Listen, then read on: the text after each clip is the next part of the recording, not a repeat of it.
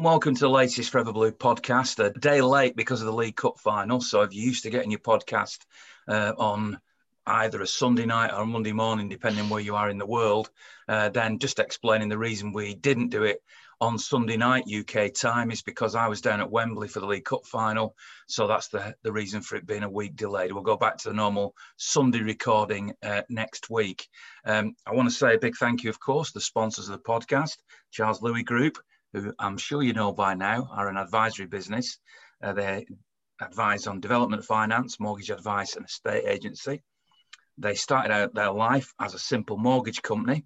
They offered buy to let, first time buyer, and moving home mortgages, but they now provide support for the whole property transaction process, including an independent estate agents and an expert commercial financial team and a renowned mortgage team. So thanks for them for sticking with me um, as a sponsor is very much appreciated. And that's why we can still go ahead here with the podcast. So uh, thanks very much, guys. And also, of course, a big shout out if you are a subscriber and you download the podcast and you make nice comments and all that sort of thing, you share and you retweet. That's very much appreciated as well. Uh, we have a team of people from Forever Blue who appear from time to time. Also, uh, ex-players pop up now and again. Today it's all about the crew, so to speak. So we've got um, three members of the team because I'm going to call Carl, who joins us from Washington in the United States, a member of the team because he does pop up from time to time. So you, you are a member of the team, Carl, whether you like it or not. Uh, we've also got Louisa and we've got Harlan. So we're going to start by talking about the League Cup final. Now, what I should say is that obviously that's the Carabao Cup final, uh, the sponsor's name, uh, the fourth win in a row in the competition, uh, and obviously amazing success. I mean, I've been to seven of City's eight League Cup successes. Um, and never seen City lose a League Cup final. The first one being way back yes, I really am that old, in 1976, uh, when I was there to watch Dennis Tueart do his overhead kick after Peter Barnes had given City the lead. Um, and I've been at them all now, thankfully, because I was down at Wembley uh, yesterday as well. I had my two COVID tests before I went down there uh, and was able to get a ticket and get in there. And I tried to capture as much of the experience right from the, the COVID test that I had, uh, right through to get into the stadium and then seeing people getting that freedom that we haven't had for so long uh, on the concourses, uh, having a drink and having something to eat, smiling, and and uh, you know some of them were not wearing masks. Uh, most of them were. We were told we are supposed to, to wear them, but given that everybody had a negative COVID test and this was a government experiment, I suppose they expected a few people to mingle around, and this will be part of it. And I've got to have another COVID test later this week, um, you know, and, and everybody else who went down in theory will do that as well, and then we can see whether that will speed up the re-entry of fans into stadiums. As far as the experience was concerned, it was amazing. I mean, it was such an uplifting feeling to be back in among people. You know, I mean, for the for last year, over a year, um, I, have been with my wife and my son in, at home. Um, I've gone out into people's gardens in the last couple of weeks and, and met a couple of people. But by and large, um, you know, I've been away from people. I mean, I've actually, as a journalist, attended games, but even then, you sort of avoid everybody and sit on your own. So it's been a very strange feeling. So I can't tell you how how good it felt to. If I felt alive again, you know, to be back in a crowd, which is sort of it feels like my natural habitat. Now I don't think you three. I'm sure Carl wasn't at the game. Um, but I'm, I'm, assuming that Louisa and Harlan weren't there either. We you watched it on TV, so uh, let, us start with Harlan. You know, I mean, did it feel any different to you? Did you did you sense that City's players reacted differently, or were any any different in the way that they played because they could see and feel the fact that there were people in the stadium?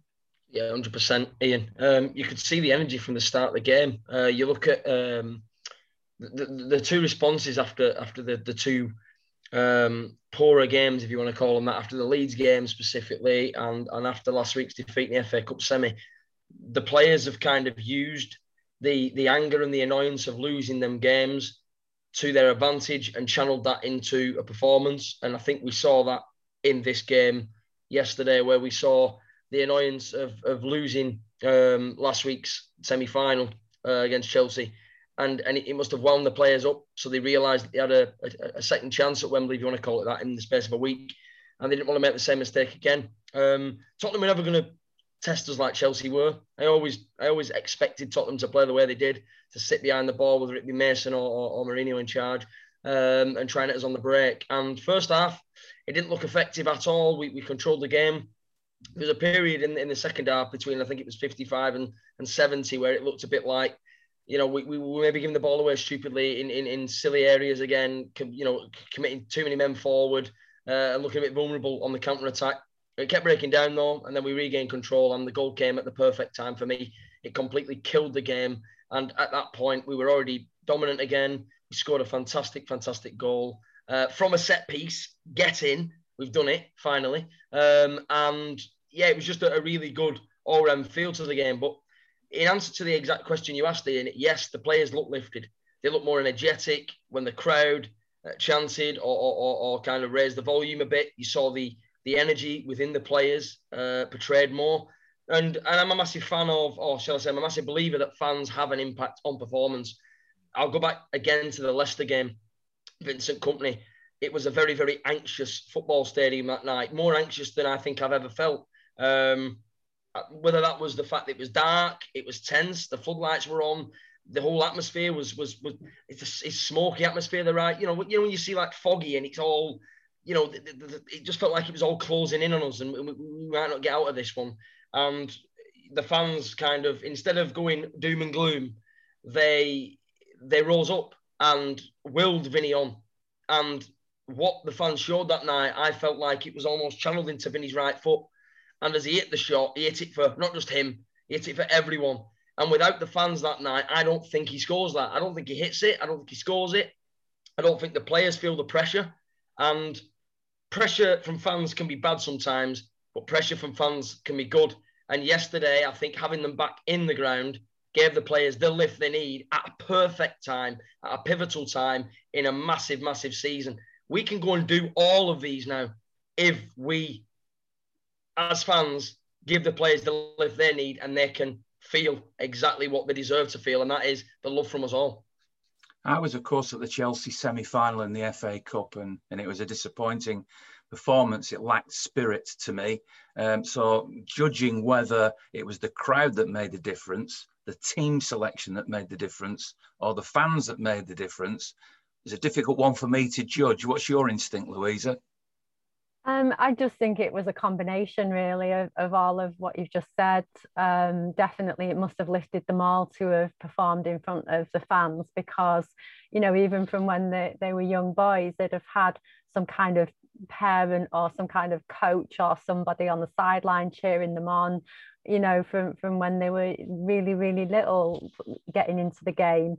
And I think that to just have sort of the staff around yeah the staff have cheered you know when they've scored blah blah blah but it but to me that's quite clinical um and it and it must I, I don't know. I mean, maybe maybe it could have caused some of them nerves. It could have caused some of them to actually be a bit uncomfortable. I've no idea, and I'm sure that if it did, one they're not going to admit that that you know that's fair enough. But um i do feel it would have made a huge difference. It probably felt just like we all want things to, to get back to normal no matter what. You know i know that there are some athletes and sports people in the world that have kind of been carrying on with their business but it's still not been business as usual for anybody. So i'm pretty sure that it was everything that, that you said um, I do agree with Harlan. I do feel it was a bit lackluster at times, and I was a bit fearful about it just being a repeat of the Chelsea game. And I do feel that whoever scored at that point of the match was going to win it no matter what. So I was getting very nervous, to be fair, even though we did have quite a majority of possession. Um, and I still think we did look a bit bright, but you know what we're like, we're City, and sometimes we can just make a stupid mistake and then we're 1 0 down with eight minutes to go instead of the other way around.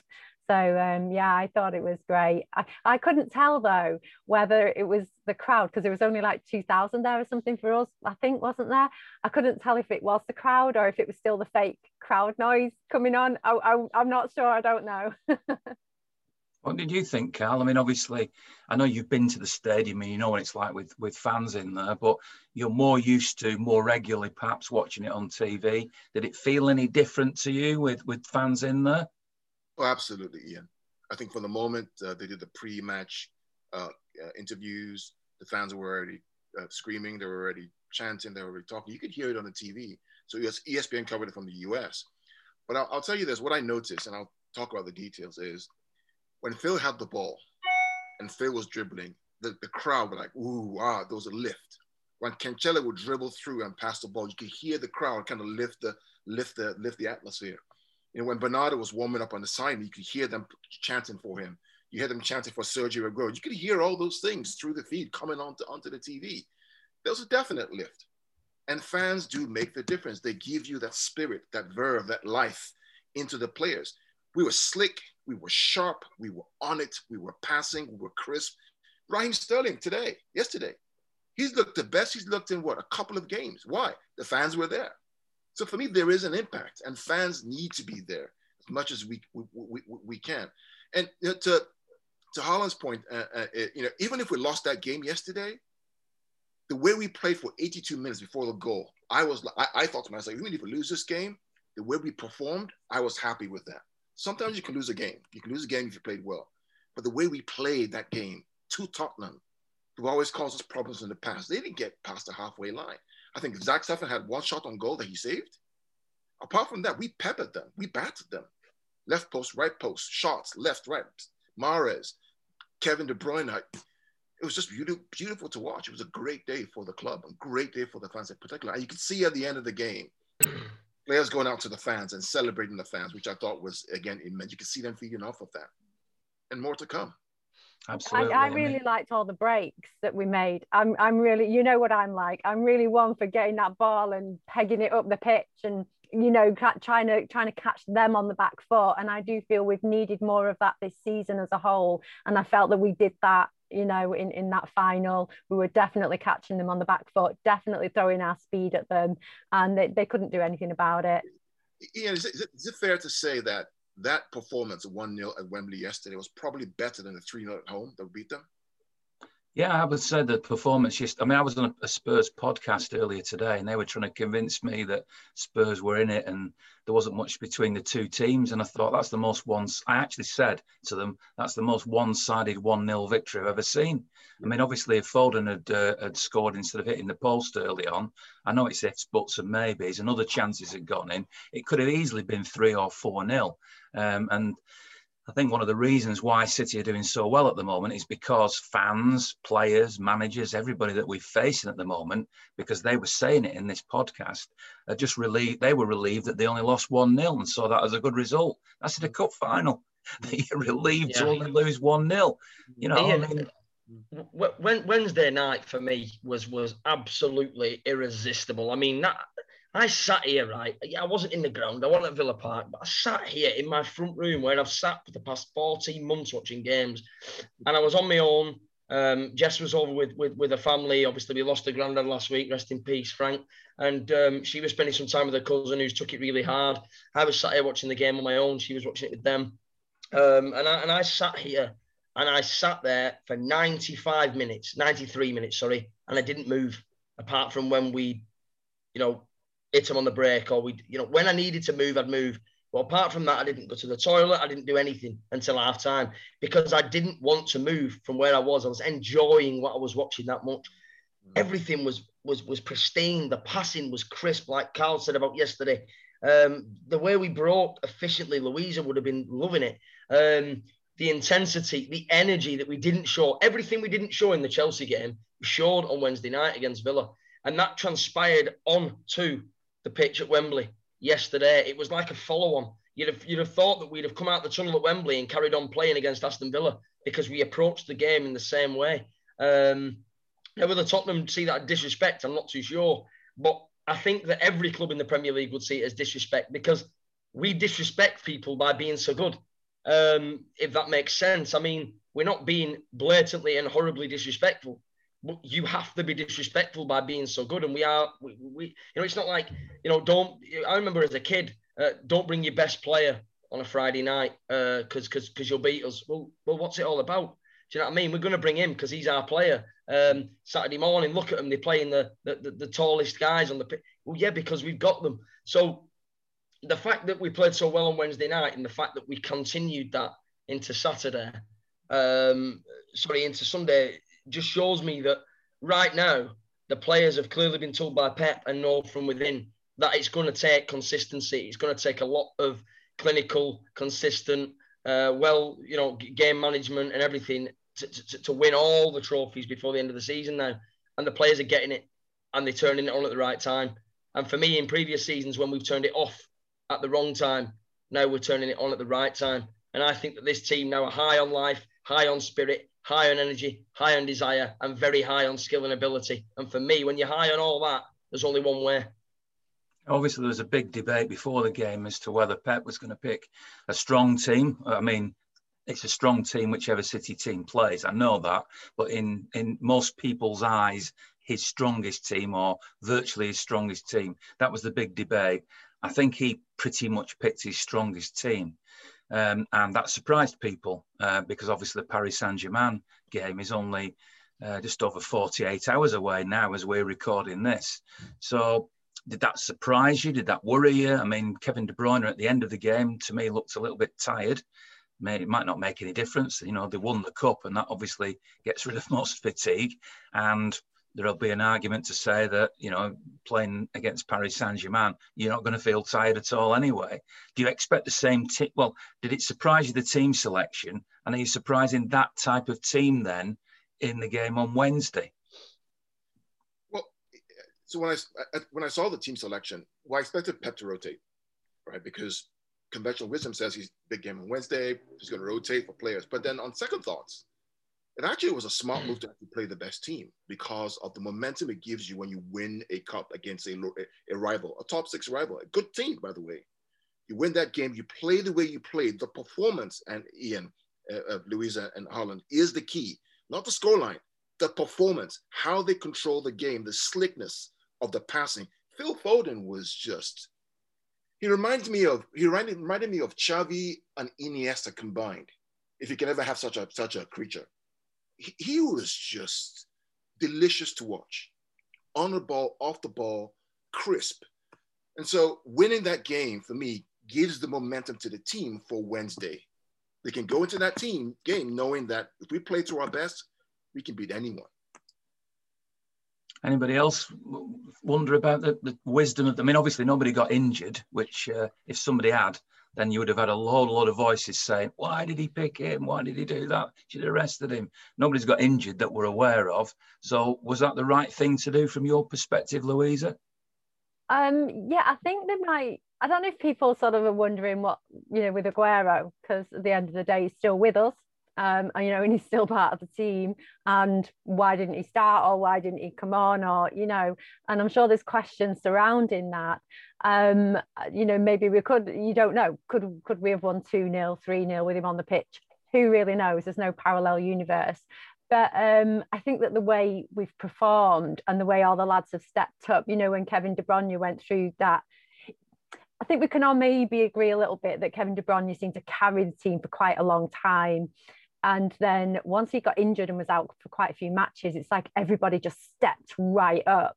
And then when he came back, people were then saying, Do we need De Bruyne back because the team are now playing so well? Well, of course we need De Bruyne back. Yeah, I mean, that's a bit of a silly question. But do we need Aguero back? Yeah. and I kind of feel like I don't know if Pep's doing it on purpose, but I kind of feel like that he's easing us into the idea of him not being with us anymore when he isn't with us anymore by maybe not starting him and not making him to now be the most important player on the pitch. Either that, Louisa, either that, or Aguero is going to be his absolute sharpest for both PSG games and the Champions League final. I do think you, do you think he is, will be? Do you think he will be though if he's not actually getting games? I don't know, but I think I think that it, over the next over the next five, which so we've got eight games left, so we've got five Premier League, two games against PSG, and a Champions League final. So over that over them eight games, I think that it, it Aguero needs for me probably he needs dipping into three Premier League games for at least half an hour and just try and ease him in, give him, depending on how the, how the PSG games are going, if we can afford to, to bang him on a pitch for 30 minutes again in the second leg of that one, we can do that. Um, and then he's ready for the Champions League final. I think I think that Pep starts Aguero in the Champions League final, fully fit, because then it's a lottery. Then then it's a one-off game against potentially Chelsea or Real Madrid. And Aguero, listen, the occasion will give Aguero an extra 20% fitness anyway. So if Aguero goes into the Champions League final at 80%, the occasion, the demand, the desire to win the Champions League that he said he wants to win before he leaves will give him the extra 20%. So if we can get him to at least 80 for the Champions League final, which I believe he's already at 90 odd now, then I think that his, his big calling card will be the final couple of games of the season. Holland, You're right, Alan. The only challenge with that, Holland, is is Aguero ready to play the false nine system that's helped us this season so far? In the big games, Dortmund, Real, even Real Madrid last year twice, Dortmund twice this year, uh, Borussia, was it Mönchengladbach we played? False nines, false nine, false nine, false nine. We beat Chelsea at the uh, Stamford Bridge, false nine. Liverpool, false nine. Um, yesterday, false nine against Tottenham. Is he going to play traditional number nine in the big in the biggest game of the season could be the Champions League final. I, I yeah. I get that. I do get that. But then you see Aguero, he doesn't really, he doesn't really want to play as a number nine anymore. He doesn't even want to play as a number ten. He does drop. So he does he he doesn't do as much running around as Jesus or Sterling or, or, or Bernardo or, or, or Foden, for example, whoever's playing in the you know in the false nine spot. But for me, he'll always be in an area where he'll he'll create space for other players to run beyond him and running behind him. And he's a fantastic. For me, still as a central figure in that forward line, he is the best hold up player we've got in that area of the pitch in yeah. terms of the stability, the, the the the center of gravity, everything about him, the strength that he's got for such a small guy. You know, lend him the ball. Just lend it him. That's all you need to do. Lend it him, run off him, bing, bing, bing. And Aguero will make that late run into the box. And at the end of the day, Aguero for me is the best finisher inside the six yard box that we've got. And he'll score you a half chance. And to me, to win a Champions League, it might take one half chance at the back post. Similarly, and how, how amazing would this be, by the way? Do you remember Aguero's first goal against Swansea? Yeah. It was a back post tapping. Yeah. That's all it needs to be in the Champions League final. Imagine he starts his career at City with a back post tapping and finishes it with a back post tapping. That for me would be absolute magic. And that's all it needs. Something dead simple. We don't need I, I don't I don't like the idea that he'll come on later in case we need him. I really don't like the idea of coming from behind for anyone because I'm not that convinced City are great at coming from goals behind. Uh, we still don't haven't quite combated that as such, and I would like to be in front within the first few minutes, you know, or first 20 minutes, get one in, get two in, then we can play around, then we can mess around, then you can do what the heck you want with the team, bring whoever on you want on, get the one or two goals in, get the upper hand, get the psychological advantage, and then we can go on to win finals and Premier Leagues. How about this one? This is my suggestion. Aguero comes on as a substitute after extra time in the final with a minute to go, a bit like they changed goalkeepers, one of them teams recently. And Sergio comes on to score the winning penalty in the shootout to lift the Champions League trophy. I'll leave you with that thought because we're now going to take this into a slightly different direction. Um, one of the questions I was asking fans when I did the vlog, and if you haven't seen it, I urge you to go and have a look at it on YouTube. Just search Ian Cheeseman, Forever Blue. I'm sure you know the drill. And you'll see my montage of fans and, and everything behind the scenes at Wembley. But one of the questions I had to ask people, and I didn't know how they would react, uh, was about Super League. Um, a week ago, we did a podcast as the story was starting to break. And in fact, at the time we recorded it, um, we weren't even aware that City would be in it. You know, it was a possibility at that point that they might not step into it. So we were talking in very general terms. A hell of a lot has happened since the last podcast. I mean, there are two podcasts that I've put up there on the SoundCloud account, one with Kevin Parker from the Supporters Club as the story was starting, and then one with Dante Friend, who is the leader of the 1894 supporters group after Super League collapse. So by all means go and have a, a look at them and listen to them. But in terms of Super League, for now at least, it's dead. So I asked fans what they thought. finger in the air this, and this is the, you could argue that the people at Wembley today were the diehards. So therefore, most of those people are the more likely people who, uh, frankly, if, if, if City had committed some terrible crime, would have still stuck with them uh, and, and didn't want to be too critical. I hope I'm not being unfair by saying that, but that, that's how I feel the diehards are. There were one or two dissenting voices who said that you know they wouldn't forgive um, and but the vast majority of the people there who i spoke to seemed to be let's just move on forget it now city were last in first out they went in there to, to, to destroy it all and yet since then we've also seen perez the leader of it all saying that no no they're still all signed up and just going to come back with a different idea and the fact is that city didn't have to sign it it was a 127 page legal document that would have been very, very complex. It didn't happen overnight. They didn't just go into it at the last minute. They knew what they were signing up for. And there hadn't been this enormous backlash. Um, they would have been in it now and, and, and it, they would have gone through with it. So you three represent very different types of people, you know, different age groups, different genders. Uh, we've got fan from the States, we've got two from here. So this is fascinating to me to hear what you've got to say about it all. So um, I'm going to start with Carl because I know once you two have said your bit, there's something else that Carl particularly wants to take this on to. But in terms of Super League specifically and what you've seen unfold over the last few days, Carl, what, what do you think?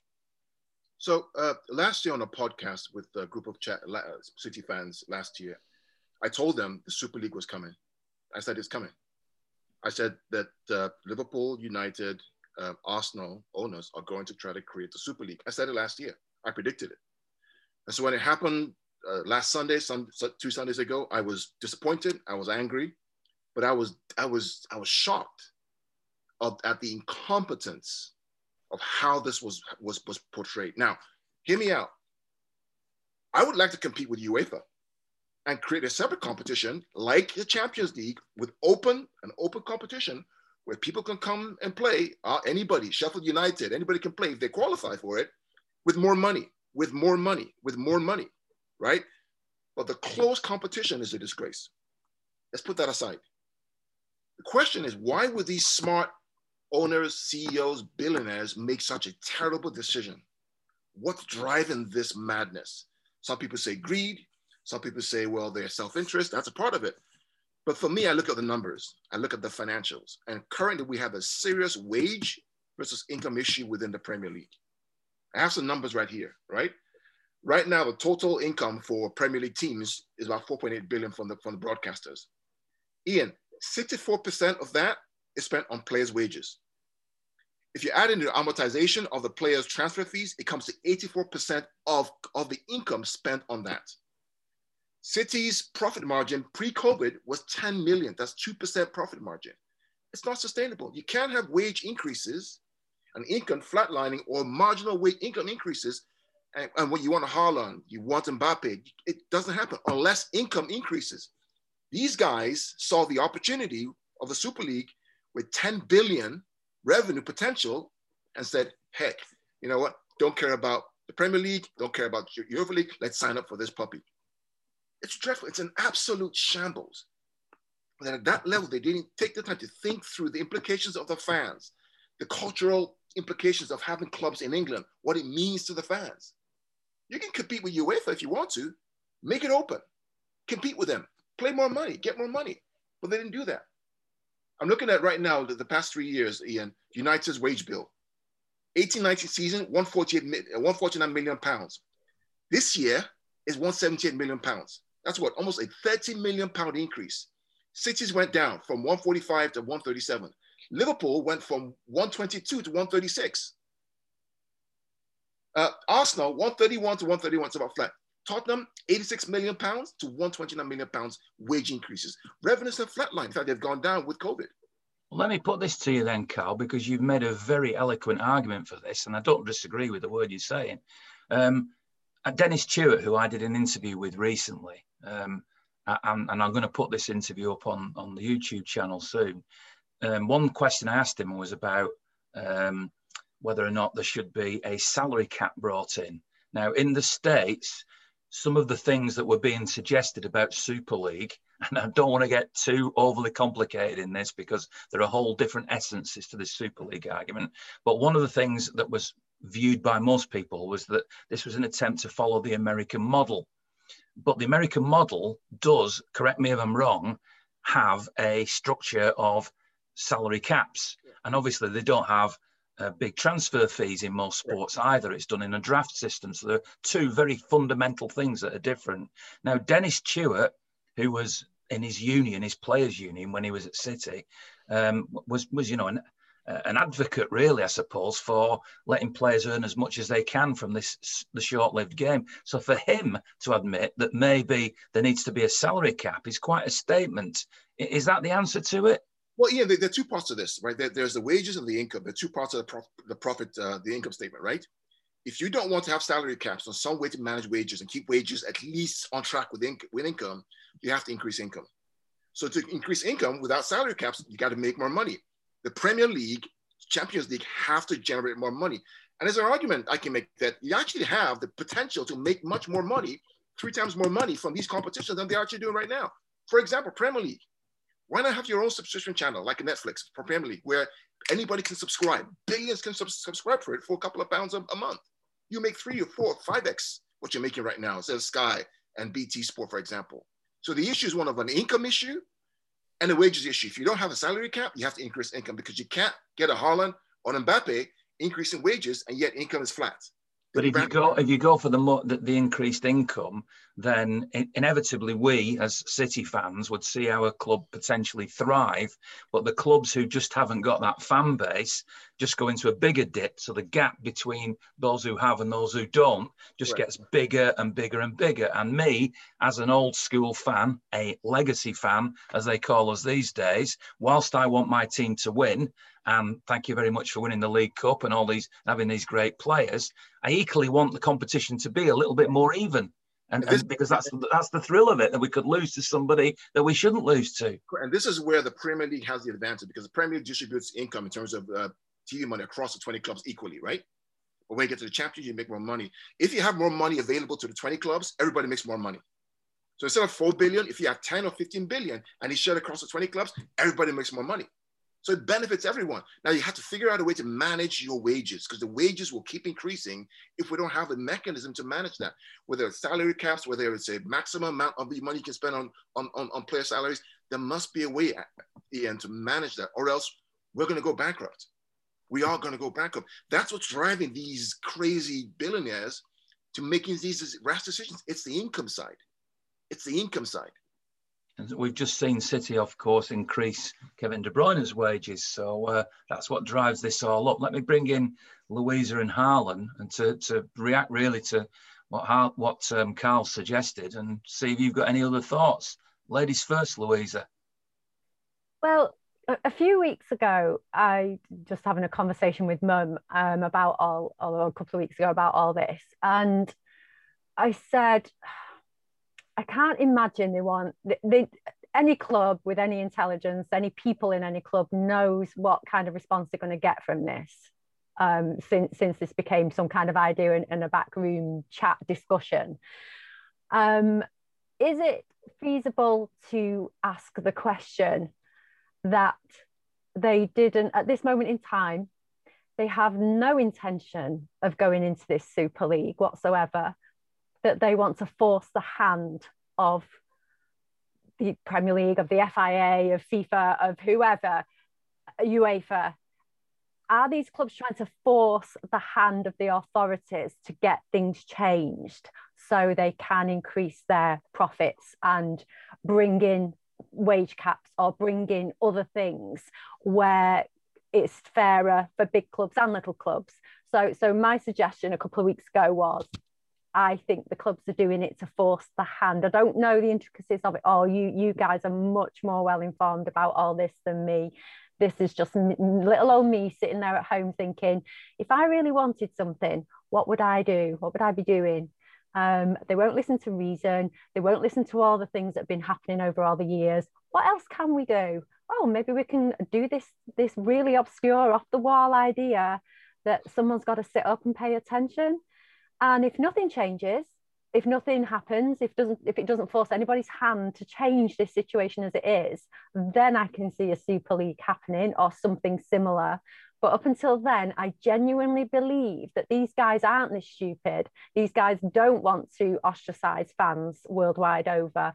They want to force the hand to get things better for themselves, for us as City, and to not go bankrupt as a club, and for no no other clubs to go bankrupt either. So that's just an idea that's not me saying, oh, this is definite. You know, that's just an idea, and I just wonder what you guys think of that kind of an idea. Let's uh, let's hear from Harlan next then. Yeah, yeah. Um, well, I was I was I was sat up on the, I think it was like quarter to twelve, weren't it, on the Sunday Sunday night. Uh, I was at the funeral on the Monday morning, but I couldn't sleep all night. Then, obviously, for obvious reasons, and then that as well, it couldn't have come at a, a worse time for me. I mean, my head was on overdrive and thinking, what, what what's happening? YouTube had gone wild. There was hundreds of live streams. There was tweets going out left, right, and centre. That's me done. I've had enough. Uh, tagging the club in it and everything. It just went mad, and that was in the first two hours of the announcement. So, as the day went on, I was just keeping tabs after the funeral, obviously, and everything else, and and, and just checking my phone. And I tried to stay off it on Monday because of obvious reasons. And then Tuesday, it was still there and people were still losing their minds about it. And obviously, we'd spoken, won't, won't go through anything that we spoke about, but we'd spoken, obviously, had a little chat about it. And how do you feel, pal? And you'd ask me how I felt. And we, we kind of shared a few views. But, but the problem for me is that on the other side of it, and I'm not saying this is my belief, but I'll play devil's advocate instead of you, Ian, on this to myself, is that fans didn't really listen enough, in a sense, to what had actually been proposed. Because as soon as it was proposed, as soon as we were made aware of it, within an hour and a half, it was absolutely mad. People, you know, you know, you know, when something happens in life, sometimes you can see red, and you're not really thinking about how you approach that situation. You're just annoyed, so you attack it and you go at it. I think that was what it was like for the first day, where fans didn't really understand what they're angry about. They just knew that this was a bad thing. And that's what drove the annoyance for a while until fans actually took time out, like yourself, Shaw Louisa, Carl, yourself, and other Blues as well, that were maybe more level headed about the situation, took it to one side and actually looked through the details of it and thought, do I still feel annoyed now? Yes, I do. And I think there was that consideration that needed to be taken, whether you were annoyed because it had come out of the blue or whether you were annoyed because of what it actually meant. But on the other side, um, I was annoyed. I was hurt because the fans weren't consulted, and we felt like we'd been betrayed, and we felt like we'd not been considered. But at the same time, then I almost felt like we, being the last in, were almost trying to. I agree with Louisa, force the hand of UEFA, and kind of go in with the intention never to actually compete in this, but just to go into it to add to the uproar and then pull out of it anyway. Now, I said to you on the phone in our private chat, and this is something that I can share because it was my my opinion to you, is that if we'd never committed to it and we'd never been the sixth team in it, this news would never would have brought because the top five doesn't make any sense. So had we never have actually put our hat in the ring, we would have never got the knowledge of this European Super League being a thing on the night that we got it. So we almost had to go in to get the uproar going, I think, because we knew, I think Ferran knew that fans would would would would would lose their minds. Mm. So we've kind of done it as a tactical thing to cause an uproar, to them know full well that we would be the first supplier. It wouldn't surprise me if we already had our pull-out papers ready on the night that we allowed the news to be broken. I think the papers to withdraw were already drawn up because it was done very, very fast. It was done very, very fast. I think that there was always a pile of papers there to withdraw from the European Super League before we'd even officially fully entered it. And I think that it was a tactical thing. On reflection, given time to think about it, a week we've had now, it's been a week since it had happened. I think that we always knew we were going to pull out, but it was a dangerous thing to do to play that tactical game because there are a lot of fans now that have revolted. But it was almost like the club had to do it and risk losing a few fans to get the end result. And as sad as that sounds, I think that's how it went down.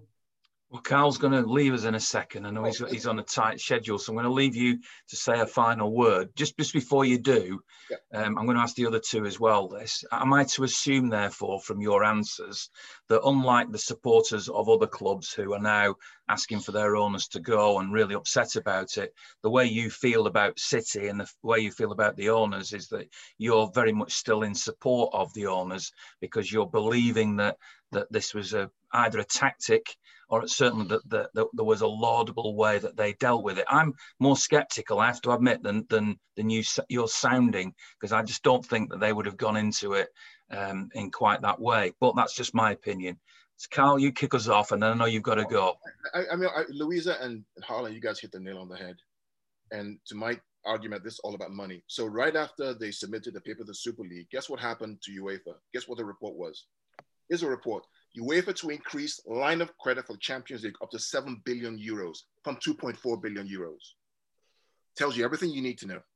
They knew exactly what they were doing, trying to force the hand to get more money, period, because they know their lives are on the line. Without that extra money, there's bankruptcy coming for, for most of the clubs around Barcelona, Real Madrid, even Bayern Munich, all these clubs. They're in financial trouble because of COVID. Here it is, right here. UEFA to increase line of credit for Champions League up to 7 billion euros five days ago, right after this happened. Yeah, so where did the other five million, where did the other five billion pounds come from then? The money that UEFA had lied about not having somehow miraculously appeared again because six clubs had committed to a European Super League. Harlan, because investors know there's money to be made in this competition. If people are smart enough to figure out how to make it, UEFA have been pouring that in getting more money. The money's out there. The question is, are you smart or innovative enough to get, attract that money? Somebody's backed them to do that. 7 billion euros from 2.4 to 7. That's 5 billion extra. And by the way, the Super League was supposed to be 10 billion a year. So clearly the math makes sense. The issue is that they have to force their hand to make that commitment, which is at the risk at the risk of losing a specific amount of fans because it looked like a betrayal when really it was for the greater good of the clubs within England and football itself. Maybe, maybe. I mean, I'm not fully convinced, but I am more that side of it. Well, on. I mean, think about it. You are a billionaire of a multi-billion dollar organization, right? These guys are smart. These guys go to the best schools. You don't make stupid mistakes like this. You basically say, I'm going to trade off this issue and get a lot of flack because I know down the line I'm going to make probably two or three billion dollars more over time, right? Bad decision, but uh, they knew what they were doing. They're too smart. They're too smart not to know what they're doing. They knew exactly what they were doing. And heads rolled. Ed Woodward heads rolled. Uh, Daniel Levy is probably going to get issues. They knew what they were doing. And UEFA's called them back in and said, okay, fine. You know, City came back in. Thank you for coming back in. But here, right here, 7 billion euros in 24, in, in what, in three days from 2.4. Math is clear. Money doesn't lie. Thanks for a very valuable contribution to our debate, Cheers, Carl. And, and thanks for joining us. Uh, I know Carl's got to go now, and uh, I think he's got to pick his daughter up or something. Um, yeah, so uh, thanks yeah. for joining us. Ian, I want to thank you for the opportunity, the privilege of coming on your show. I absolutely love coming on your show. And this morning, your interview with Talksport this morning was absolutely breathtakingly magnificent. I really enjoyed it it was it went down well with my breakfast. Thank you very much for that. my, nice my one, Carl. Thanks for your kind words. So that's Carl, uh, join, join us from uh, from the US. Um, obviously, that's that's given us a lot to to think about. Um, I mean, it, it, might be that my mind is changed as well because uh, I, am certainly not fixed in my mind. Um, I'm a big fan of people who are prepared to listen to the debate, try and get as many facts as they can, and then make uh, and be prepared to admit that maybe they were wrong and change the mind. And at the moment, certainly when I was speaking to Harlan that he's alluding to, I was very angry and very upset. And maybe I'd seen the red mist, and and I felt that having fought UEFA. Um, and, and and obviously I'm in the media quite a lot, and as as Carl just mentioned, so thanks to him, uh, you know, and usually, not usually, really, always defending City, and it was, and I found it was quite easy to defend City previously because when they were fighting hmm. UEFA to get FFP overturned, as far as I was concerned, I understood that and I and I celebrated that because City were winning on behalf of the dreamer in us all. Football's not fair. The money distribution is not fair. We're very very lucky at the moment. We've got you know the best um, financial model that, anybody could really have. Um, so on that basis, how is football fair? I get that, but still, another club could dream if FFP was broken that the same thing could happen to them. So I thought the victory against UEFA was something to be celebrated. When they then jumped to the other side of the fence and said, We're going to go in the cartel and you lot can't come in it, that really, really upset me. I, I can't deny that.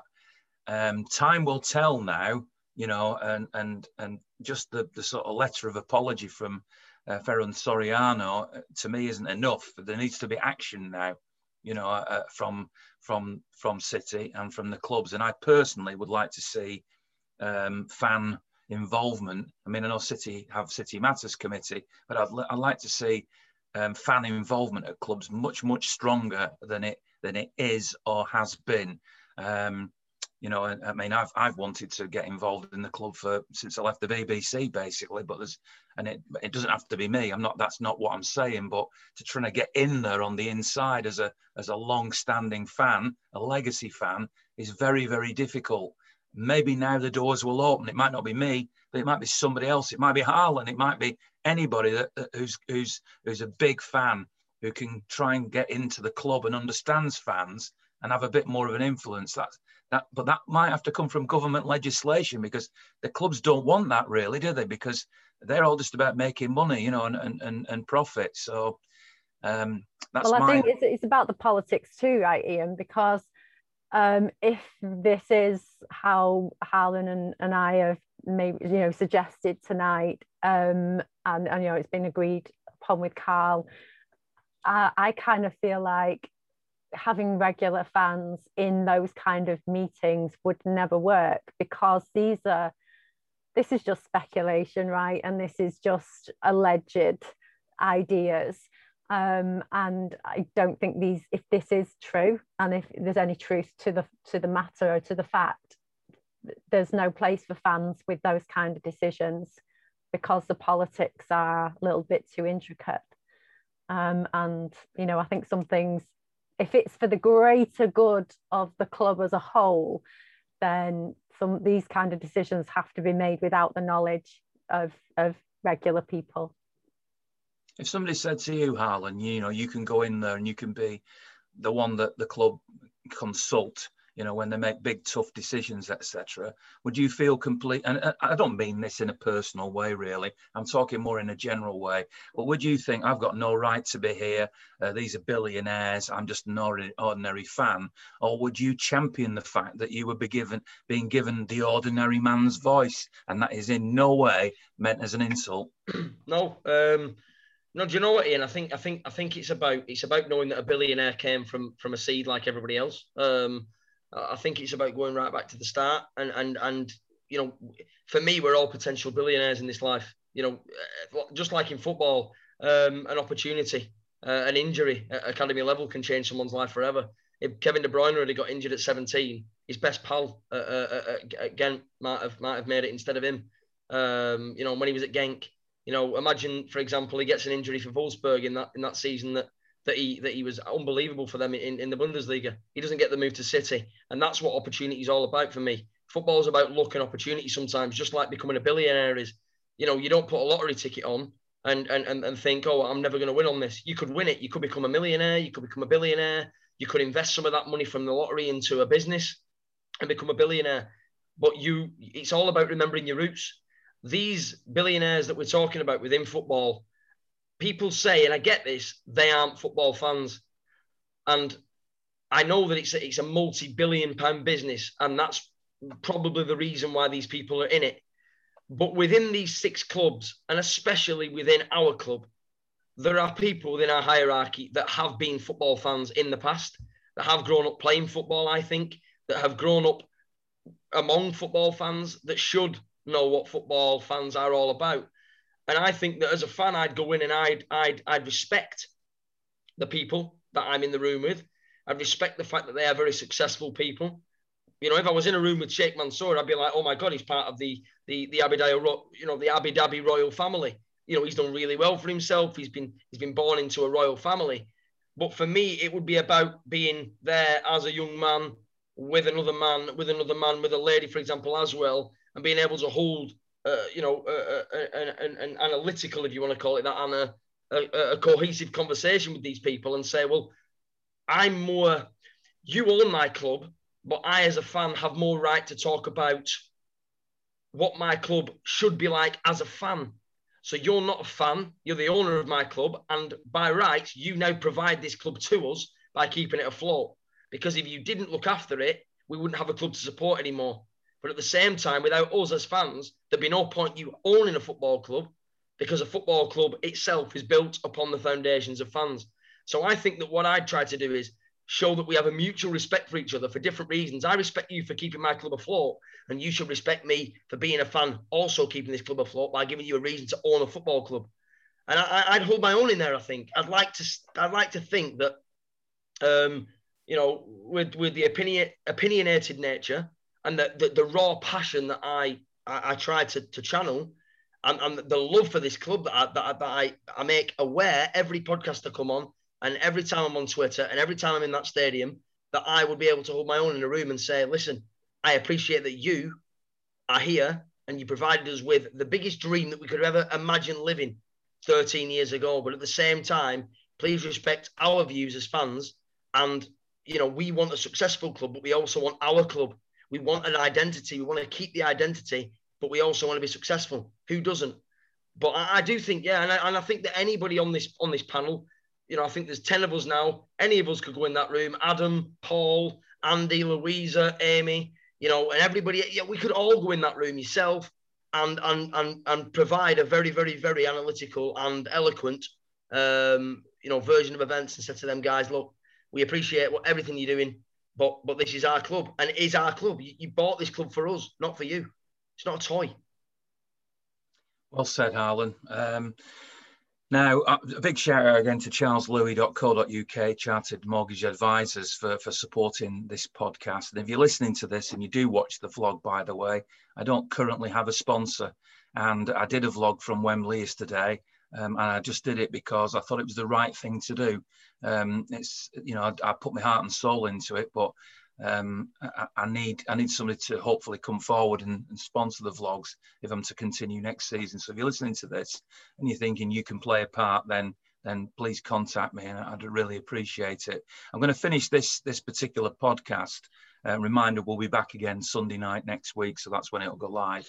Um, and by then, City will have played Paris Saint Germain and played Crystal Palace, the first leg, of course, of this Champions League game. And whenever I'm on uh, another broadcast of any description and the presenter says to me, So, what's the result going to be? and asks me to try and predict it, I always point blank refuse because football is just unpredictable. And so I, am going to do something now, which is a bit naughty because I'm going to ask these two, not not for score lines or anything like that, but at least to give me their opinions on how they feel about the game. And, and I usually do give that feeling when I'm asked. So with Paris Saint Germain now, as we are recording this, less than 48 hours away, having beaten Tottenham in the League Cup final, are you now confident and buoyant and, and enthusiastic and feel that Paris Saint Germain are there for the taking? Or do you worry about Kylian Mbappe and Angel Di Maria and Neymar and the strength and power that they've got and, and wonder whether we're getting a bit too thinking about the final and you know while Aguero scored the winner in the penalty shootout in the final in Istanbul and taking our eye off the fact that we haven't actually beaten Paris Saint-Germain yet so I'm going to ask Louisa first because I'm pretty sure that we're going to get an enthusiastic rally call from Harlan to finish with. So um, go on, give us your view, Louisa. Well, you know, you know me as usual. I'm 50-50. So yeah, I've got the um, nervousness that you know, look, this is City. Anything can happen. We've been in this situation before where I think we've gone into big games bit too confident, a bit too cocky, a bit too maybe even complacent a bit. Oh yeah, we've just won this, we just won that. You know, we've literally just won a cup. Uh, you know, one of the most important cups. You know, in, in football, and I'm a bit scared that we might go into that Paris Saint Germain game or like, yeah, you know, we're great, we're fantastic, and then they're one 0 up in in 30 seconds. You know, we're, and we're we're on the back foot. But in saying that, my other 50 side is saying, you know, this momentum that we had from the Villa game into the, the final yesterday, you know, I think we we only need two more wins, right, as well for the Premier League. I think out of the remainder of games. I don't know. I think we've got a bit of an air about us. I'm I'm actually feeling quite good, um, and not not cocky, just good. Just just generally, yeah. Let's do this. Let you know. Yeah, I think we're going to win. Alan Nutt thinks we're going to win, so we'll leave it there. Thanks very much for joining us. No, no, I am going to give you a chance, Harlan, but, but that's what you're going to say, isn't it? Um, yeah, I do think we'll win. Um, and, and I think the, the, the, key thing in this tie is getting them away goals. Um, what I always said I, would like to do is face the side away from home first and always bring them back to the Etihad. I always fancy us to to score goals at home um, in the Champions League. I think what, what, people generally sometimes not get wrong, that's the wrong term, but what's what, what people sometimes think when two juggernauts play each other is that it's going to be full of goals, it's going to be five all in the first game, it's going to be six all in the next game, and it's going to finish 11 all, and then whoever wins on away goals wins on away. When two big teams play each other, sometimes they cancel each other out. So Mbappe is going to be up against Walker, for example and Walker's pace will combat his pace, and therefore it's going to be a battle of the two, like Zahara against Walker at Palace a few years ago, nil-nil draw. One half was was Walker's and one half was Zaha's, and it's whoever can make the most of their half in control. Um, for me, it's all about imposing ourselves on them in the first leg, getting one or two away goals. If we get one, I still fancy them to come here and fancy themselves to score two away goals, which could make the tie pretty tricky. So I think for me, we've got to score two away goals um, and I I think that we've got to score two away goals and secure a tie as much as we can in the in the first leg, and then hope to God that we can control them when when they come back to us. Um, because as far as I'm concerned, it's ours to lose. Uh, but for me as well, Ian, um, it's it's massive that we we we are just that we believe in ourselves. For me, we've got to believe in ourselves. We've got to believe that we are in a semi-final for the first time in I think it's five years. And we've got to believe that we can we can impose ourselves. Let's not forget last year against Lyon, we we feared Lyon and and and, and you know we, we played ourselves out of a, of a Champions League quarter final. So this year we've got to show that we are on it, that we are ready, that we are us, we are City. You're playing us at your ground first. We're going to come to you and put it on you and then it's your job to come back to us and put it on us. But we're gonna, we know we're not gonna let you put it on us. Um, and the other thing as well, Carl said something really, really good earlier on as well, Ian. And I think that the, the big thing that Carl said was that we played really well against Spurs in the cup final. He was surprised that we picked a strong side, but was happy. Um, and I think that Pep did that as a rehearsal for the game against Paris Saint Germain on Wednesday night because they are a similar side to Spurs in the fact that they play on the counter attack that they are very good on the counter attack, but that they will try and control us. They'll try and sit behind the ball. They'll try and um, you know kind of stop us from playing. And I think Pep picked this side as a rehearsal for the game against Paris Saint Germain. Um, and let's not forget that Pochettino was the Tottenham manager, and this is relatively his team, not Mourinho's team, not Ryan Mason's team this Tottenham team is a Mourinho team, uh, is a Mourinho team, is a Pochettino team still in essence. And that is how Pochettino had them playing. He's gone to PSG, implemented his way of playing, and he's got them playing a really similar style to what he had Spurs playing, just with better players in different areas. So yeah, we should be scared about Mbappe and Neymar and, and Icardi and them types of players and Verratti and, and Di Maria. But they should they should be scared of Jesus, Sterling, Philip Foden, Sir Philip Foden. Do you know what I mean? And, and they should be scared of Bernardo Silva and Riyad Mahrez. Mahrez, he's got the ability to win us a tie with one shimmy to the left, a bang into the top corner. Thanks very much for coming, Paris Saint Germain. You lose 1 0. He's got that in his locker. And I think that if we look at it as a Pochettino side, we face Pochettino's side in Spurs, they play a similar way on the break. Pep played this team against Tottenham in the Cup at the weekend as a rehearsal for this game. I think he's done his homework and I think we'll be fine. 2 0 or 2 1 away from home, take them back to the Etihad. And I can't do the maths right now because it's too much for my brain, but I think we'll win. And I think we'll win okay. I think we'll do all right. And then it's Chelsea or Real Madrid in the final. I told you, I, I, said you thought I thought you'd win. I thought you thought City would win, so uh, I was right, really, wasn't I? Anyway, thanks very much to you too, to uh, to Carl as well, to charleslewis.co.uk uh, for being the sponsors, and thanks very much to you for listening. Um, City win a trophy. Um, you know, it, it just continues on. Um, and so therefore, you know, you come back from Wembley or you, you know, you turn your TV off at night, you sleep well and you think, you know what, it's great being a blue, isn't it?